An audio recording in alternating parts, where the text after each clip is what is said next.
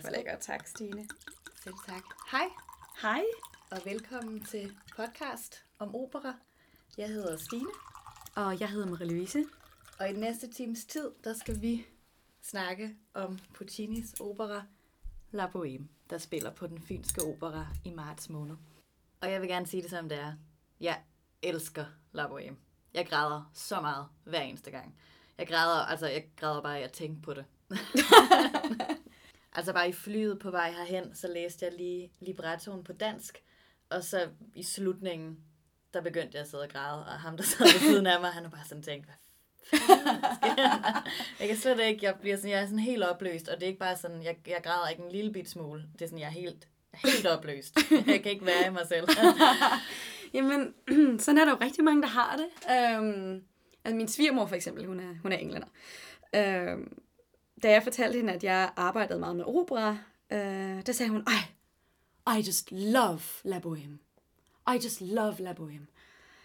Og, øh, og jeg er selvfølgelig en sød svigerdatter, så jeg siger selvfølgelig, øh, jamen den er jo den er også rigtig fin, og den er jo rigtig god og sådan noget. Men, men for at være helt ærlig, øh, så er jeg da bare helt der endnu, hvor jeg tænker, okay, den er, den er fantastisk. Altså, jeg, der er et eller andet ved La Bohème, hvor jeg var... Uh, jeg ved, det, du kan være, at jeg har, det kan være, jeg har sådan en italiensk barriere med, at jeg ikke er så vild med italiensk opera i forhold til tysk opera. Du er mere en Wagner-pige. Ja. Ja. Men på den måde, altså Puccini var jo meget inspireret af Wagner. Ja. Det var alle jo stort set. Man Ja. kunne ikke rigtig komme udenom Wagner. Han var ligesom øh, fyrtårnet, der skinnede ud over hele Europa. øh, og selvom at der er mange, der siger, at øh, lige præcis La Bohème ikke er så øh, Wagner-inspireret som nogle af hans andre operer, så synes jeg alligevel godt, man kan mærke noget ja. øh, Wagnerisk i Puccinis måde at skrive musik på. Jeg tror måske, det er den her meget simple fortælling om de her helt almindelige mennesker. Det er selvfølgelig rigtigt. Det er ikke Hvor- en eller anden stor myte om... Øh, Nej, men det føles lidt som lidt en urealistisk kærlighedsfortælling for mig, synes jeg. Og jeg kan du ved, ja, det der med, for eksempel, øh, på et tidspunkt, så hendes, hun har et sterinlys, der ligesom er brændt ud, så hun skal have en til at tænde den. Og så møder hun lige pludselig Rodolfo, det her det er hovedpersonen, Mimi, der møder Rodolfo.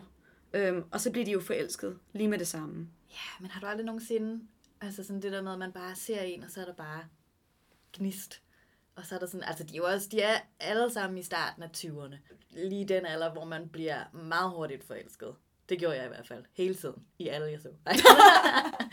De er jo de her kunstneriske typer, der lever i Paris i starten af 1800-tallet, som der bare er kunst og livsnyder og har øh, kærlighedsaffærer til højre og venstre. Så måske er man også lidt hurtigere til, og altså, der er ikke tid til at være bly og forsigtig. Ja. Man, man kaster sig bare ud i det med det samme. Ja. Tror du ikke lidt det? Jo. Men, Altså, jeg- øhm, Jeg kan jo faktisk rigtig godt lide Bohème, fordi den ikke er sådan storladet på samme måde som Wagner, og den netop er så simpel. Det er sådan virkelig øh, en folkets opera. Det handler om almindelige mennesker, og det kan jeg rigtig godt lide. Den, den udgiver sig ikke for at være mere end, hvad, hvad den er. Den er Ja. bare nede på jorden og simpel, og så har den noget fantastisk musik.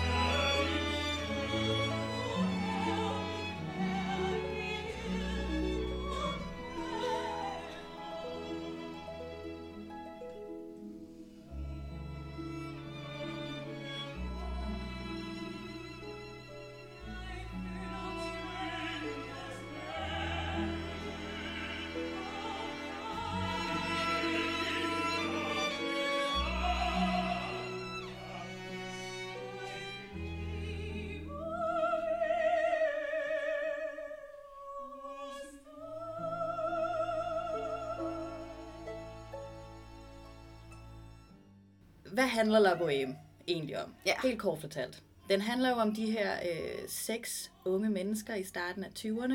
Fire mænd og to piger, øh, som lever i Paris i starten af 1830'erne. Og lever det her øh, bohemiske liv. Og hvad er man så, når man er bohem? Ja, ja, altså. Og så er man lidt ligesom dig, Marie-Louise. så øh, har man en lejlighed. Vi sidder i øh, Marie-Louises kælderlejlighed og optager den her podcast i øh, London.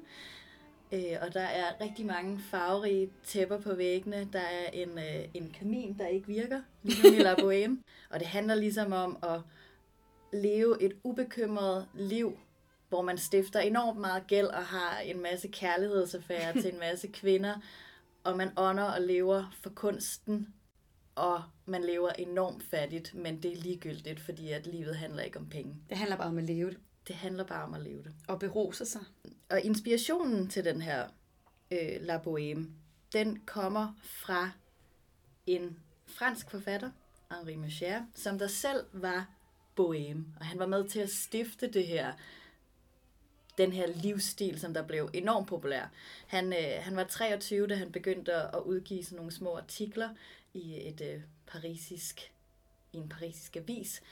Øh, og det blev ligesom sådan, det blev det nye hotte for unge mennesker. Han, øh, hvis han havde levet i dag, så havde han været en blogger med rigtig mange følgere. Hvordan, altså, hvad med Puccini? Var han også? Ja, han levede jo selv lidt af et boheme-liv, da han studerede på konservatoriet i Milano. Okay. Han havde ikke særlig mange penge, og mange af de penge, øh, han boede faktisk sammen med en anden komponist øh, fra samme tidspunkt, Mascagni, øh, og de splicede på et tidspunkt til at købe Wagners Parsifal for alle deres madpenge. Godt. Ja, godt for Wagner-pigen. Yes. Øh, og havde tit heller ikke penge til at, at købe mad men levede ligesom Okay. for kunsten. Så han har helt sikkert levet i, i det der miljø. Det kan jeg godt lide. Det man, bruger, ikke- man bruger ikke penge på, på mad, men man bruger penge på et Wagner partitur. Ja.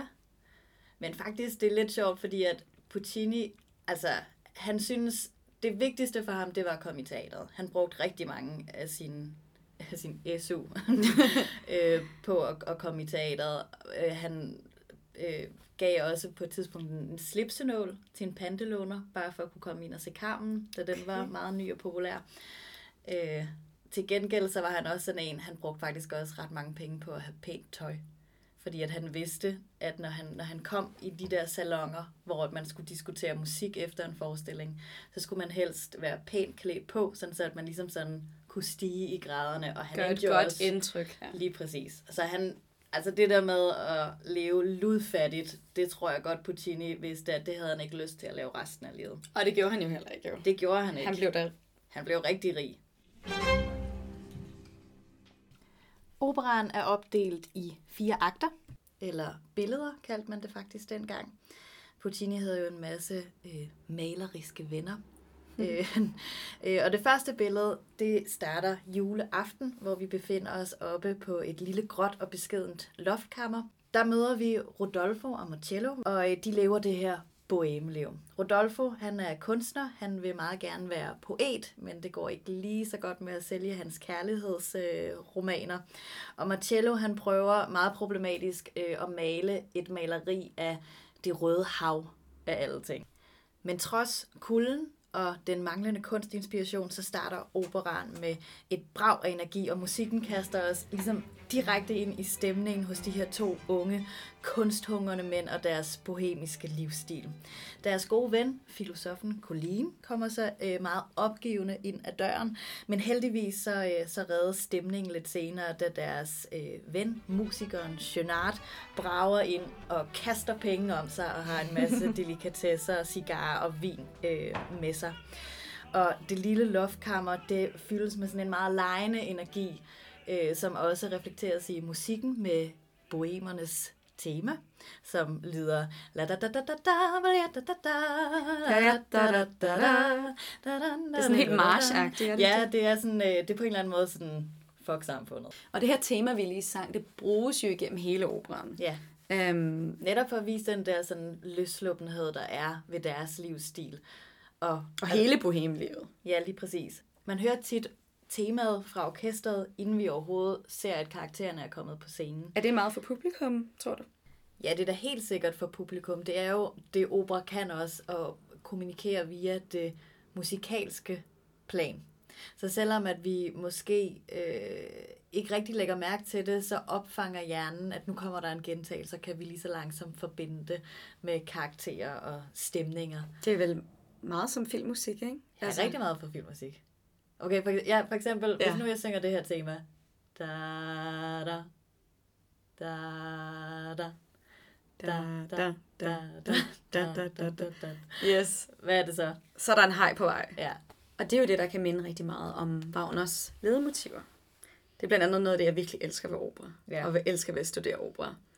Øhm, det er alle de her mange kommunikationslag. Ikke? Der er teksten, der er de musikalske narrativer, der kan nogle gange modsige teksten. Der er det dramaturgiske, der er kostymerne, der er lyset, der er alle de her forskellige de visuelle aspekter også. Ikke? Ja, og oven i det er der jo så yderligere de forskellige historiske kontekster. Det er rigtigt, ja. Der er jo øh, operan, da den blev skrevet i 1896. Mm-hmm.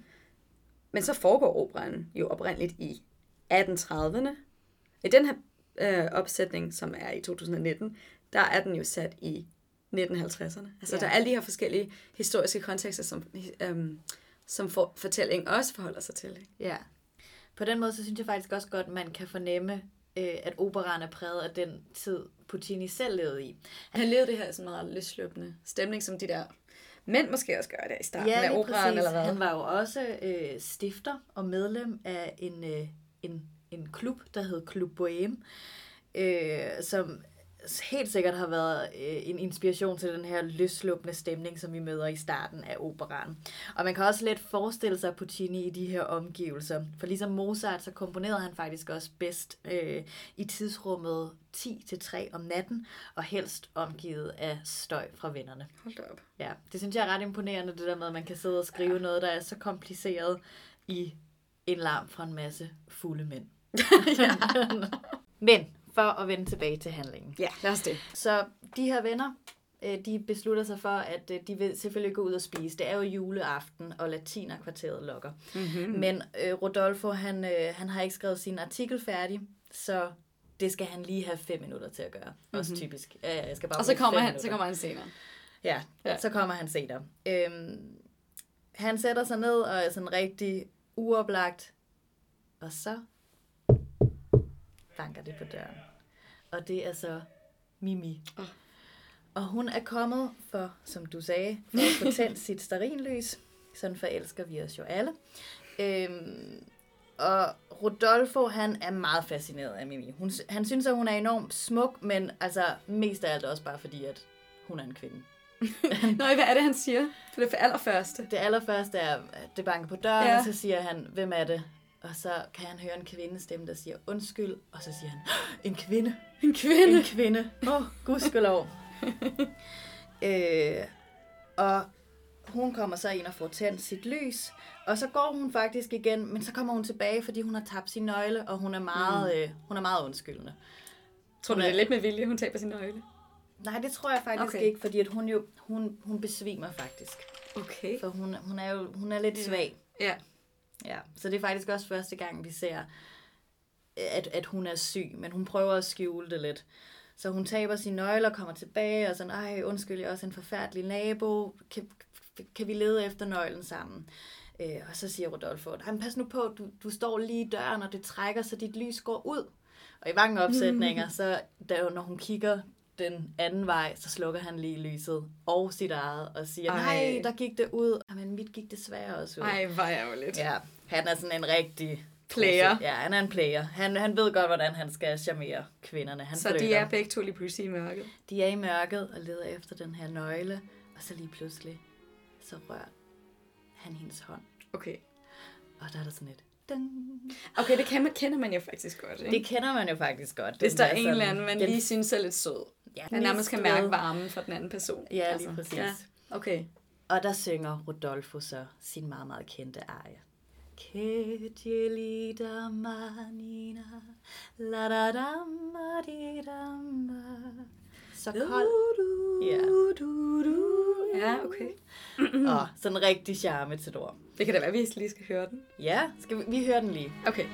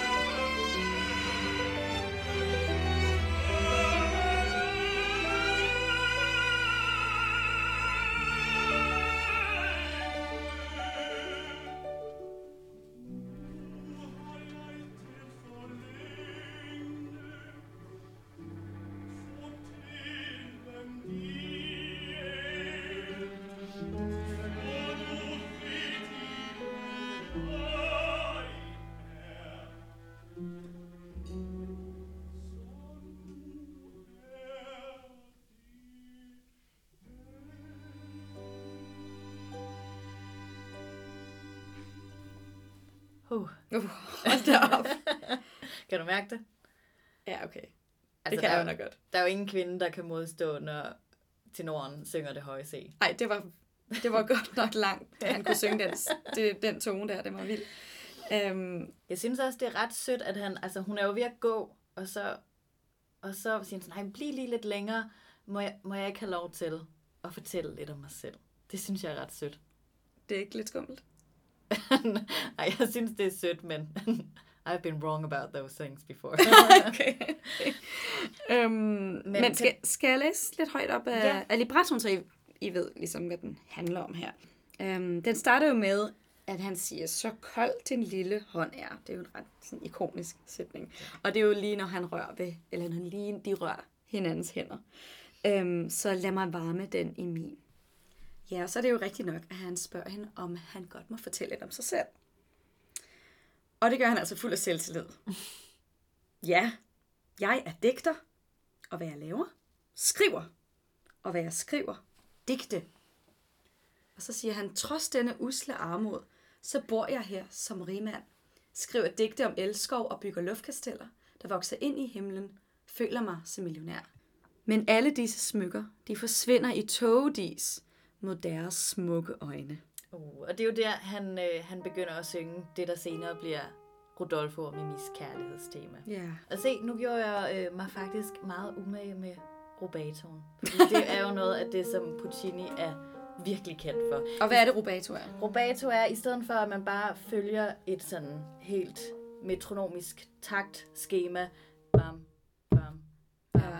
så kan man ligesom trække det ud, sådan så at det nogle steder bliver langsommere, Uh, så vi og lige så får lidt ekstra. Man, ja, lige præcis. Okay, ja. Og Puccinis musik, den lyder jo så naturlig og uanstrengt, men det er faktisk øh, en enorm udfordring for de udøvende på scenen og dem i orkestergradet, fordi det handler altså om at få rigtig mange personer til at følge det her rubato på samme Det tid. må være svært for dirigenten, tænker jeg også, ikke? Jo, fordi det, det er også øh, med at have is i maven og ture og trække de lange toner ud Mm. så meget som overhovedet muligt. Ja. Men øh, efter Rodolfos arie, så fortæller Mimi om sig selv i sin arie, Mi chiamo no Mimi. Og det er Ja. jo en lidt anderledes arie end Rodolfos arie. Har du øh, librettoen der? Ja, Kan du måske ikke prøve at læse øh, altså, kun Mimis aller, aller første replikker op? Jo. Altså det her, det er jo, lidt, det er jo lige efter, at Rodolfo siger, øhm, nu ved du, hvem jeg er, så nu er det dem. Så der er jo ligesom tid til, at hun kan forklare. Ikke? Men hun gør det her. Ja. Man kalder mig Mimi, men mit navn er Lucia. Det bliver en kort historie. Jeg sidder kun og broderer på mit kammer, lever helt alene, imens jeg sysler med mine roser.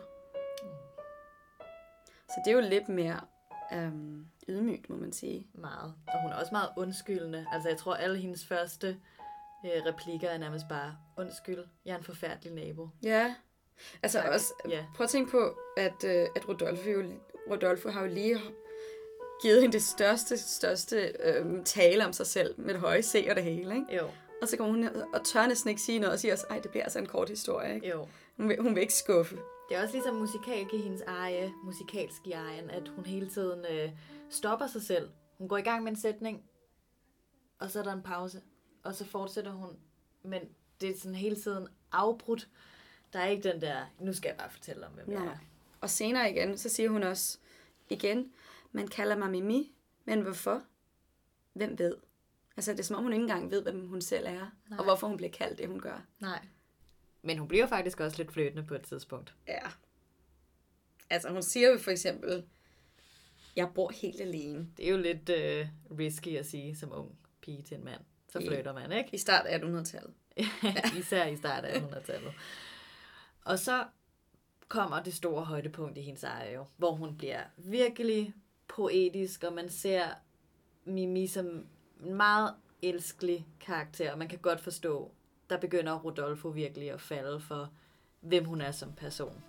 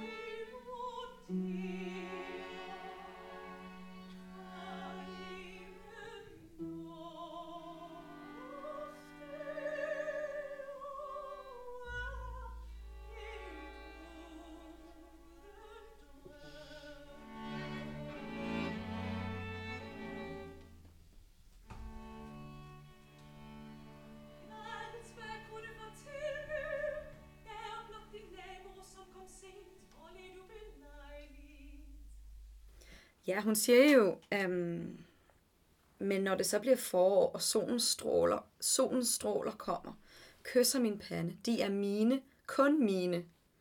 Den første sol er min. Det er meget, øhm, Ja. meget fint, og også bare lige pludselig så kommer der en eller anden styrke frem i hende, ikke? og der er mere fokus på sådan hendes, hendes egen væsen, og der er en eller anden individualisme, der ligesom vokser. Det er også et smukt billede. Hun bor allerøverst oppe, og det er rigtig, rigtig koldt, men i det mindste, så har hun den ene ting, at lige så snart det bliver forår, håbet og foråret, når det kommer, så kan hun få de første solstråler. Og så fortsætter hun med, Jeg har i en vase en rose, og den blomstrer og spiger. Og denne rose, den dufter af livet. De blomster, jeg broderer, har ingen drømme og er helt uden dufte. Jeg synes også, det er meget poetisk, at hun ligesom, hun længes efter den duft, som de blomster, hun broderer, ikke har. Ja. Ja, så Mimi har nu fundet sin poesi i Rodolfo, og Rodolfo har fundet sin muse i Mimi. Og sammen tager de så afsted for at mødes med hans venner. Ja, og så kommer vi til andet billede. Og det øh, foregår øh, juleaften nede på Café Momys, øh, hvor at øh, Rodolfo kommer og præsenterer Mimi for hans venner. Og de griner noget af ham, fordi at øh, nu har han jo lige pludselig, han skulle bare være fem minutter alene for at skrive sin artikel færdig, og nu har han mødt en kvinde, han siger er øh, hans livs kærlighed igen. Og de siger faktisk også, ja ja, øh, han har god erfaring med det der. Så Okay. Rodolfo har haft mange kærester før Mimi.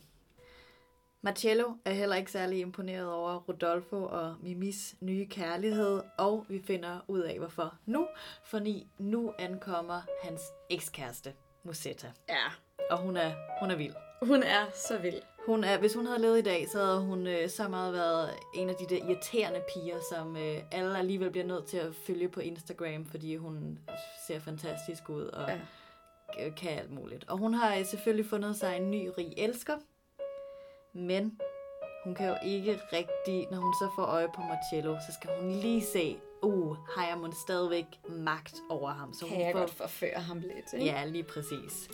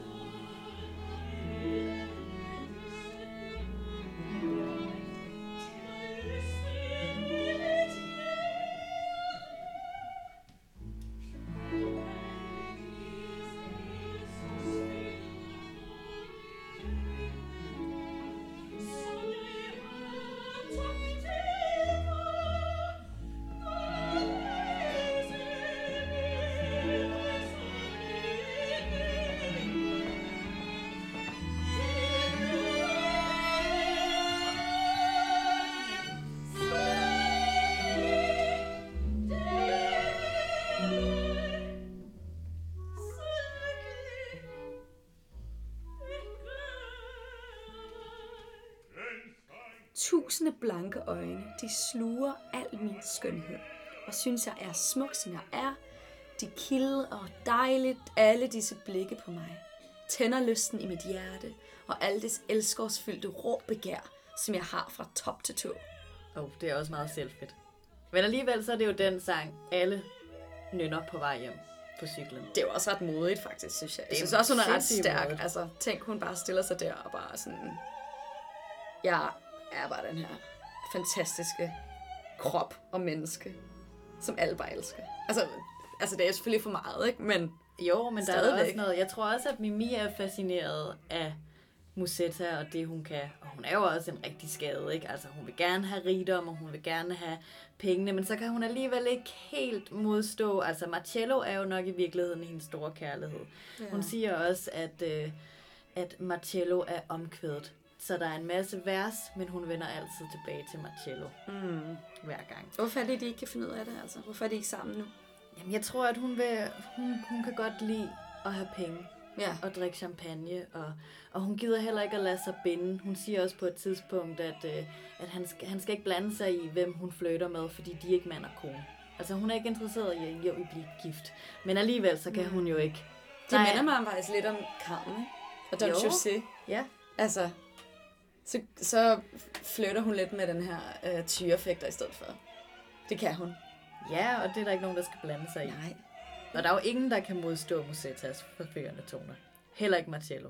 Så det ender med, at de genforenes. Hun er øh, sammen med en gammel, rig elsker. Og hun tænker, åh, hvordan kan jeg slippe af med ham der idioten? Mm. Og så... Så begynder hun at skrige op. Åh, det gør ondt, det gør ondt, mine fødder. Ja, Mine sko, de klemmer, mine sko, de klemmer. Gå ud og køb mig nogle nye. Og det gør han jo så. Og så kan Marcello ikke helt stå for, at hun har lavet sådan en stor scene, og så genforenes de. Det er sjovt, hun skriger jo der. Ja, så, rigtig skrig. Og der er faktisk skrig, altid øh, ret mange i operan, som der bliver sådan ret... Øh, de får et chok nærmest, fordi at, at sopranen lige pludselig skriger på scenen. Ja, man tror måske, det er noget virkelig alvorligt. Ikke? Jo. Og så er det bare hendes åndssvage fod. Øhm, og lige inden at anden akt slutter, den slutter i den her store genforening mellem Marcello og Musetta, så skal vi altså også lige nævne en anden ting, der også sker i anden akt. Fordi der siger Rodolfo til Mimi på et tidspunkt, jeg kunne aldrig tilgive, hvis du var lige så troløs som hende. Så her ser vi altså allerede øh, lidt af den jalousi hos Rodolfo, som der kommer til at blive et rigtig stort problem i Mimi og Rodolfos kærlighed senere. Men øh, indtil videre, så bliver jalousien overdøvet af forelskelsen, og scenen slutter rigtig festligt i smil og fest en juleaften. Til gengæld så øh, har forelskelsen lagt sig i tredje billede, og man kan høre på musikken, at det hele igen er blevet koldt og beskidt. Det er, øh, det er bagsiden af forelskelsen fyldt med skænderier og anklager. Vi, øh, vi befinder os ude foran et værtshus, hvor Marcello og Musetta arbejder, og her opsøger Mimi fortvivlet Marcello. Hun fortæller, hvordan Rodolfo fortæres af jalousi, og hvordan han altid råber, at hun skal finde sig en anden mm. elsker. Og øh, Marcello lover at tale med Rodolfo, som sover sin ros ud inde på værtshuset. Og da Rodolfo så lidt senere kommer ud, så gemmer Mimi sig for at overvære deres samtale. Og her fortæller Rodolfo så øh, Marcello, at han og øh, Mimi er gået fra hinanden, fordi Mimi flytter med alle enhver. Okay. Hvilket Marcello siger, ej, det er altså ikke helt rigtigt. Og så må Rodolfo så bekende, at han i virkeligheden elsker Mimi, men at Mimis sygdom bliver værre og værre. Og han er bange, han føler ligesom, at han er skyld i hendes sygdom, fordi han bor, de bor på det der kolde værelse, og hun bliver ved med at hoste og lade som om, at der ikke er noget galt, men hun kan jo godt, han kan godt se, at hun er syg. Og der er jo også det der med, at han jo ikke har penge til at, at, at give hende ordentlig lægehjælp og så videre. Så altså han siger for eksempel her, Mimi, en blomst, en rose, som nu visner i armod. Og hvis jeg skal redde hende, er kys og kærtegn ikke nok. Men i den her opsætning øh, på den fynske opera, så er linjerne til gengæld blevet mere utydelige. For det første, så øh, har Mimi jo været sammen med en anden end Rodolfo i vennegruppen. Okay. Så lige pludselig kan man måske godt forstå, hvorfor at, øh, at Rodolfo øh, hurtigere bliver jaloux. Det er jo faktisk ret fint, ikke? Altså det gør bare figurerne lidt mere komplekse. Jo. Og, og, og menneskelige, altså. Og faktisk, øh, det går egentlig også meget godt i spænd med, øh, med det, som Puccini egentlig tænkte med operaen. Fordi der, er, der findes faktisk et kasseret akt, Okay. hvor øh, Mimi også flytter med en greve, og det er den samme greve, som, øh, som hun har forladt i fjerde akt, når vi ser hende igen. Ja. Så hun, hun har altså, hun er begyndt at flytte med en anden, og Rodolfo kan jo ikke holde ud, at hun skal være sammen med en anden, men han ved også samtidig, at den her greve kan til gengæld godt betale for, at hun kan få ja. lægehjælp. Så der er måske noget om snakken, men, men måske er han også okay med, at hun så... I hvert fald, hvis hun skal videre. overleve. Ja. Ja, så Marcello og Rodolfo taler jo så om hendes sygdom her, og det er jo første gang, Mimi egentlig hører det, øhm, og hører nogen tale om det højt, og faktisk finder ud af, at hun skal dø. Måske ved hun det egentlig selv, men Ja, man Hun har hø- sikkert fortrængt det, ikke? jo, Så må det også være rigtig hårdt at høre den, man els- elsker allermest, sige de ting, man Ja. ikke vil høre. ja, nemlig. Øhm, Og så kommer hun til at hoste, og så opdager de, at hun er der. Og så bliver Rodolfo jo enormt ked af, at hun har Han hørt det, han har sagt. ja, Og så, øh, så, så kan man høre Musetta grine inden fra krogen og flytte. og fløte. Og Marcello har jo været, han har været lidt af en nar, ikke? Fordi at han har sagt til Mimi, men kærlighed skal jo ikke være på den måde. Bare se på mig og Musetta. Man skal være glade for hinanden, og man skal ikke flytte med nogen. Det gør vi jo ikke, og det er den eneste måde, kærligheden kan holde på. Nu Ja. ja. hun derinde. Hvem fanden er hun sammen med? Jeg tror endda, han siger, at det er en kælling. og så løber han ind for at finde ud af, hvad hun laver derinde. Ja.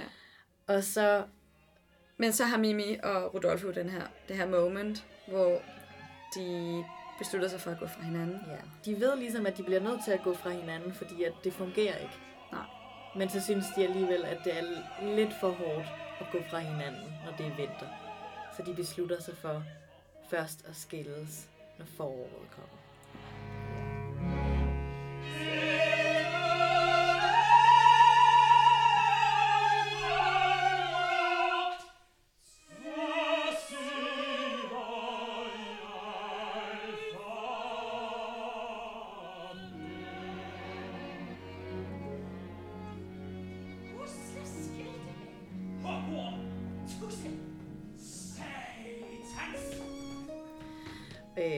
Musetta, hun har jo selvfølgelig også flyttet med en mand derinde. Og det er der, hun siger, vi er jo ikke mand og kone, så det skal du overhovedet ikke bestemme i, hvem jeg skal, Igen. hvem, hvem jeg skal flytte med. Ja.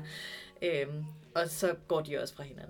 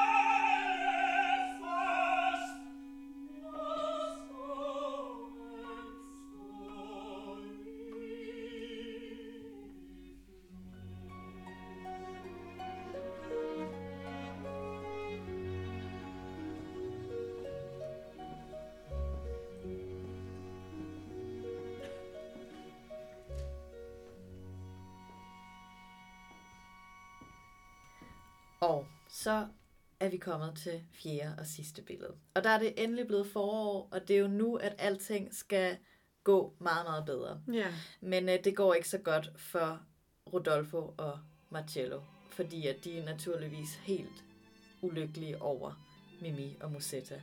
Så de bliver ved med sådan, de prøver mm. at være kunstneriske, men det kan de bare ikke. Marcello prøver at male øh, et landskab, men det eneste han kan male, det er to brune øjne og en forførende mund.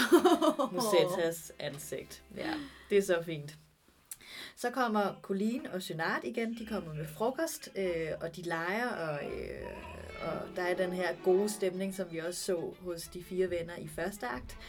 Øh, og fjerde akt spejler på rigtig mange måder første akt, øh, både i struktur og så også det musikalske, for det er gentagelser af allerede præsenterede temaer, som vi jo så lige pludselig oplever på en helt anden måde. For den gode stemning, den slutter, da Musetta ankommer med den meget, meget syge Mimi. Hun har fundet hende nede på gaden. Mimi er gået fra greven, og hun har sagt, jeg tror, jeg skal dø nu. Jeg ved det, men jeg vil dø hos ham. Han venter på mig.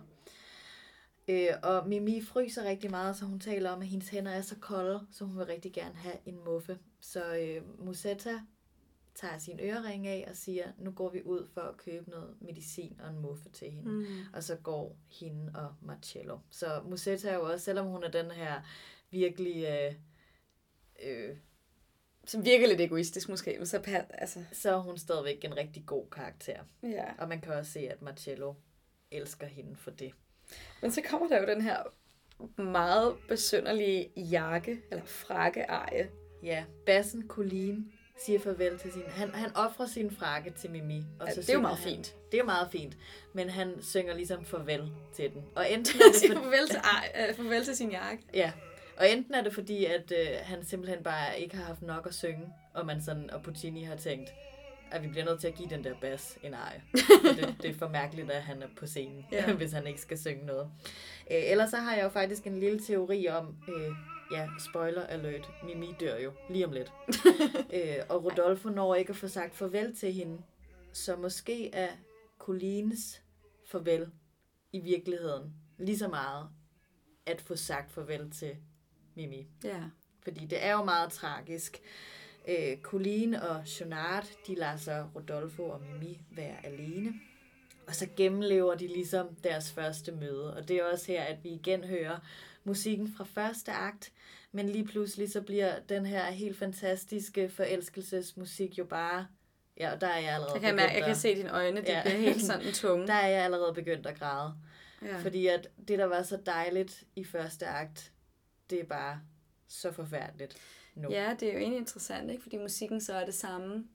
Og ja, det var, de var så glade og positive. Så. Ja, og på den måde, så synes jeg faktisk, Puccini han blev jo tit øh, beskyldt for netop ikke at være lige så god som Wagner, fordi at han har jo godt de her øh, musikalske temaer, som der passer til nogle øh, karakterer og nogle stemninger og, øh, og nogle møder. Så han udvikler ikke så meget af motiverne, som Wagner gør, vel? Nej, der er ligesom, det er det samme, øh, det, det er den samme lyd. Og selv- Samme harmonik, det hele, ikke? Jo, Ja. Øh, og de samme instrumenter, der, der spiller det. Og, men alligevel, så synes jeg, jeg synes jo, at det, at det er det, som der er helt vildt flot, og det helt forfærdelige her, at det er præcis den samme lyd, men fordi at konteksten er så meget anderledes, så bliver det næsten et helt nyt musikalsk tema. ja. Det er Selvom- meget mere tragisk, ikke? Jo, det synes jeg. Men så kommer Musetta og Marcello tilbage, og de har medicin med, de har været og tale med lægen. Lægen er på vej, og, og Musetta har selvfølgelig også købt en muffe til Mimi. Og så kan hendes hænder endelig blive varme. Hmm. Øhm, og nu kan Rodolfo ikke rigtig klare det mere, så han begynder at græde. Og det Ja. kan Mimi ikke rigtig forstå, fordi at nu går det jo bedre. Så nu, nu skal alting nok blive godt, og de er sammen, og jeg skal bare lige sove lidt. Så hun, Lige hvile sig. hun skal lige hvile sig, og så tror de, at hun falder i søvn. Men i virkeligheden, helt alene, mens alle har forladt hende, så dør hun i sengen. Og det ved vi som publikum, fordi der kommer en meget karakteristisk akkord. Som Puccini har noteret med P, P, P, P, P, P, P. Syv P'er. Helt stille og forladt dør Mimi. Ja. Hvilket øh, er en ret atypisk måde at slå en heldinde ihjel på. ja. Ja, normalt er det meget voldsomt, ikke? Det er meget, meget voldsomt. Så Men- det er nærmest bare sådan en udånding. Det er bare en Det er udånding. virkelig en udånding. Musetta beder for Mimi, og Rodolfo spørger, tror du, at det er rigtig alvorligt? Og så siger Mimi, øh, Musetta, nej, mund dog. Og så er det der, at Jonard opdager, at hun er død. Ja, siger Marcello, det er slut nu. Han går ligesom hen og, og visker det til Marcello, og alle de andre finder ligesom ud af, at der er noget helt galt her, og så får de Mm. kigget ned på Mimi, og så kan de jo godt se, at, at hun er død. Men det ved Rodolfo ikke. Nej. Han kigger væk. Ja. Og så er det først, da han vender sig om og kan se, at hans venner ser helt forkert ud Ja. i ansigterne, at han siger, hvad, hvad sker der? Hvorfor kigger I sådan på mig? Og så siger Marcello, fat mod! Og så får han kigget ned på Mimi. Og så kommer da da da da da da da da da da Og skriger Mimi. og så skriger han Mimi. Og de er rigtig gode tenorer. De synger ikke Mimi. De skriger og hulker Mimi, sådan så det er helt, helt forfærdeligt. Altså, jeg vil bare lige sige her, det for, sidste minut her, der fik jeg rigtig mange gange ufrivillig gåsehud. Det er godt. Skal vi lige høre det? Sådan så, at, ja. Ja. at du kan få endnu mere gåsehud, og jeg kan... Ja, jeg undskylder på forhånd, jeg kommer til at græde. så godt. Men lige inden vi hører slutningen, så skal jeg lige huske at sige, at det der er det store dødsmotiv til sidst, som ligesom kommer, når Rodolfo indser, at Mimi er død. Det har vi faktisk også hørt en gang før, så der er et lille musikalsk narrativ, vi kan tage med. Øhm, det har vi hørt, da Mimi og Rodolfo endelig bliver alene, og der siger hun, der er så mange ting, jeg burde sige, men kun én ting, uendelig dyb som havet, vil jeg sige til dig. Så hør nu efter. Jeg er din, og du er min for evigt, og jeg elsker dig lige så længe jeg lever. Oh, så det er jo egentlig ret fint. Det er som om, at det er det moment, han hører Og kan huske. Ja, det er ligesom, hun er død, men der står, der står de ord tilbage. Mm.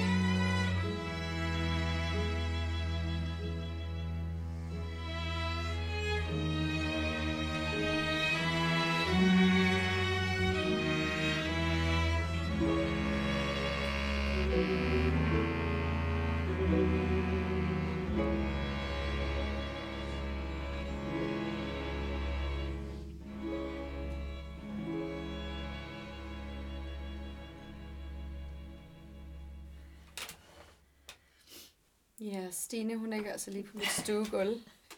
Helt færdig. Rigtig god fornøjelse. Ja, det er forfærdeligt at være ude og se den her forestilling.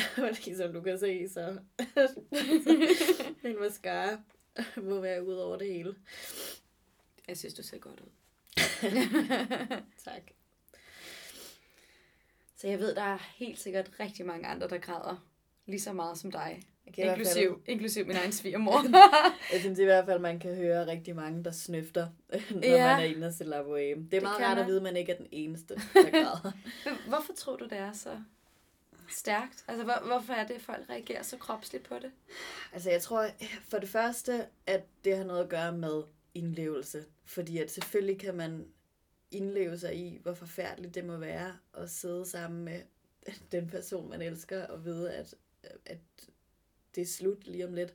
Og hvad Ja. skal man, hvad, altså hvad fanden skal man sige? Hvad skal man bruge de få minutter tilbage på? Det må være så forfærdeligt. Ja. Og netop også, når altså, vi kan måske indfinde os med, at der er nogen, der dør, hvis de er 90 år og har levet et langt liv, men Mimi er 24, Mm. og jeg tror også, det, der er forfærdeligt i La Bohème, er spørgsmålet om, hvad nu hvis de havde gjort det på en anderledes måde? Ja. Øh, hvad nu hvis, at han, at Rodolfo kunne have set forbi sin jalousi, eller fået et andet arbejde og tjent nogle penge, eller Mm. kunne de have gjort det der anderledes? Kunne de måske i stedet for have, have bare tilbragt de sidste måneder sammen? Altså det er jo også, mm. de har været væk fra hinanden. Ja. Der har været noget tid, hvor de ikke har set hinanden. Så der er det der store spørgsmål med, hvad nu hvis vi havde gjort tingene anderledes? Og det tror jeg, det kan jeg i hvert fald mærke hos mig selv, at det er noget, jeg kan sætte mig ind i. Ja. Altså, det kan jeg godt se. Ja, jeg kan, jeg kan, det kan jeg sagtens genkende. Altså, det der, jeg kan mærke kropsligt, altså, øhm, altså jeg fik gåsehud over hele kroppen, da han sang Mimi med den der stærke stemme, helt sikkert stemmens kraft, Ja. der går lige ind i knoglerne. Altså sådan helt vildt.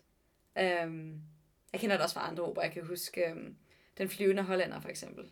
Øhm, øh, Wagners flyvende hollænder. Øh, lige når Santa kaster sig fra klippen, der synger hun med den stærkeste, stærkeste stemme. Altså, der tuder jeg. Altså non-stop. Øhm, men det er der, hvor hun har den her kæmpe, kæmpe stemme. Og virkelig... Der, der er så meget kerne i det, Men som det jeg også synes, der er her.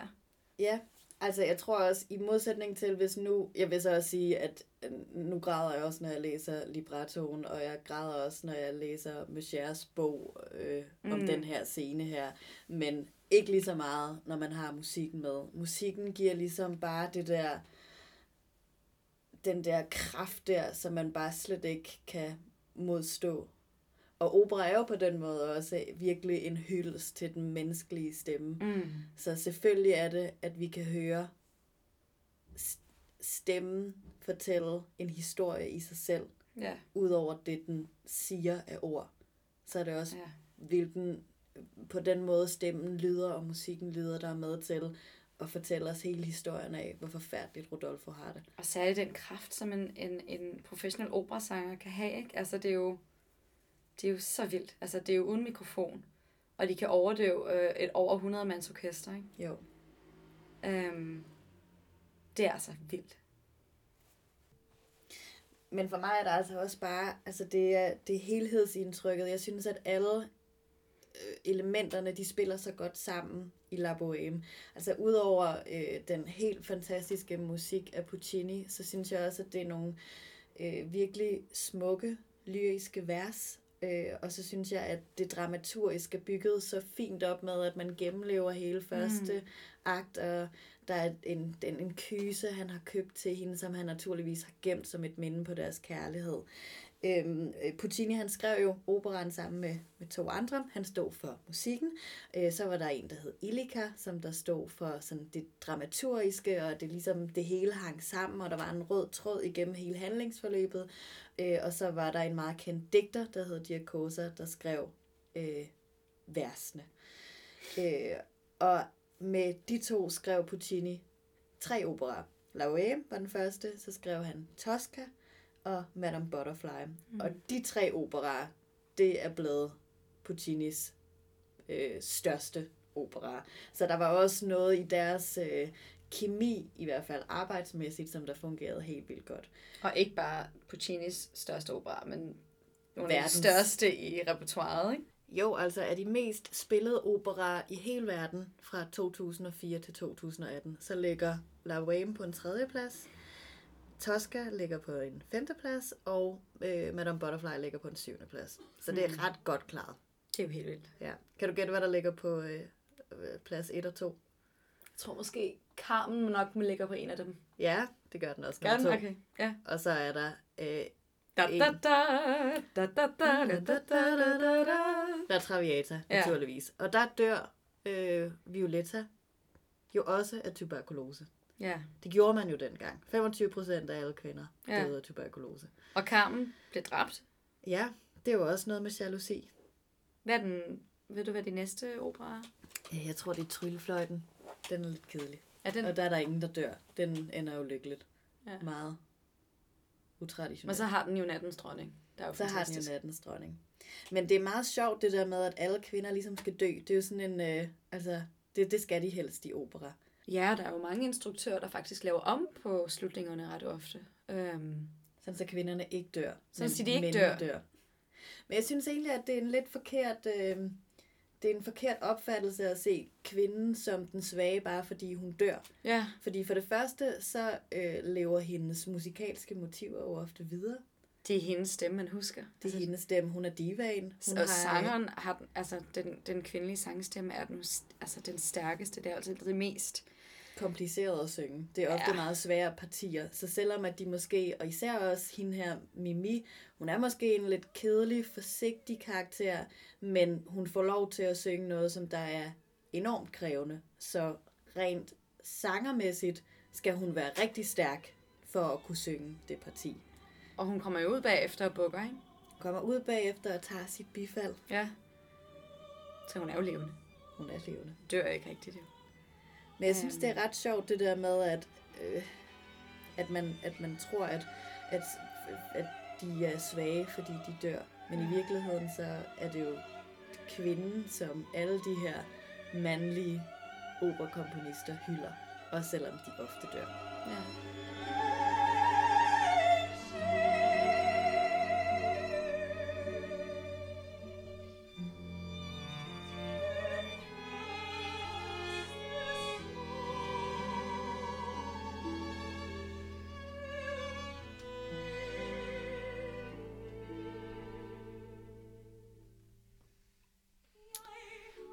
Ting, jeg havde tænkt, og det kan godt være, at man ikke helt må sige sådan noget her, men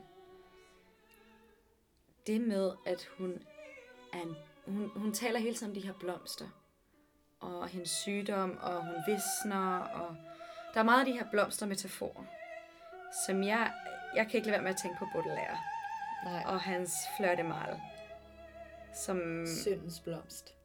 ja, som er den her øh, digtsamling, som egentlig handler også om Paris, og om, om de her kvinder, og luder, Ja. og sygdom og død.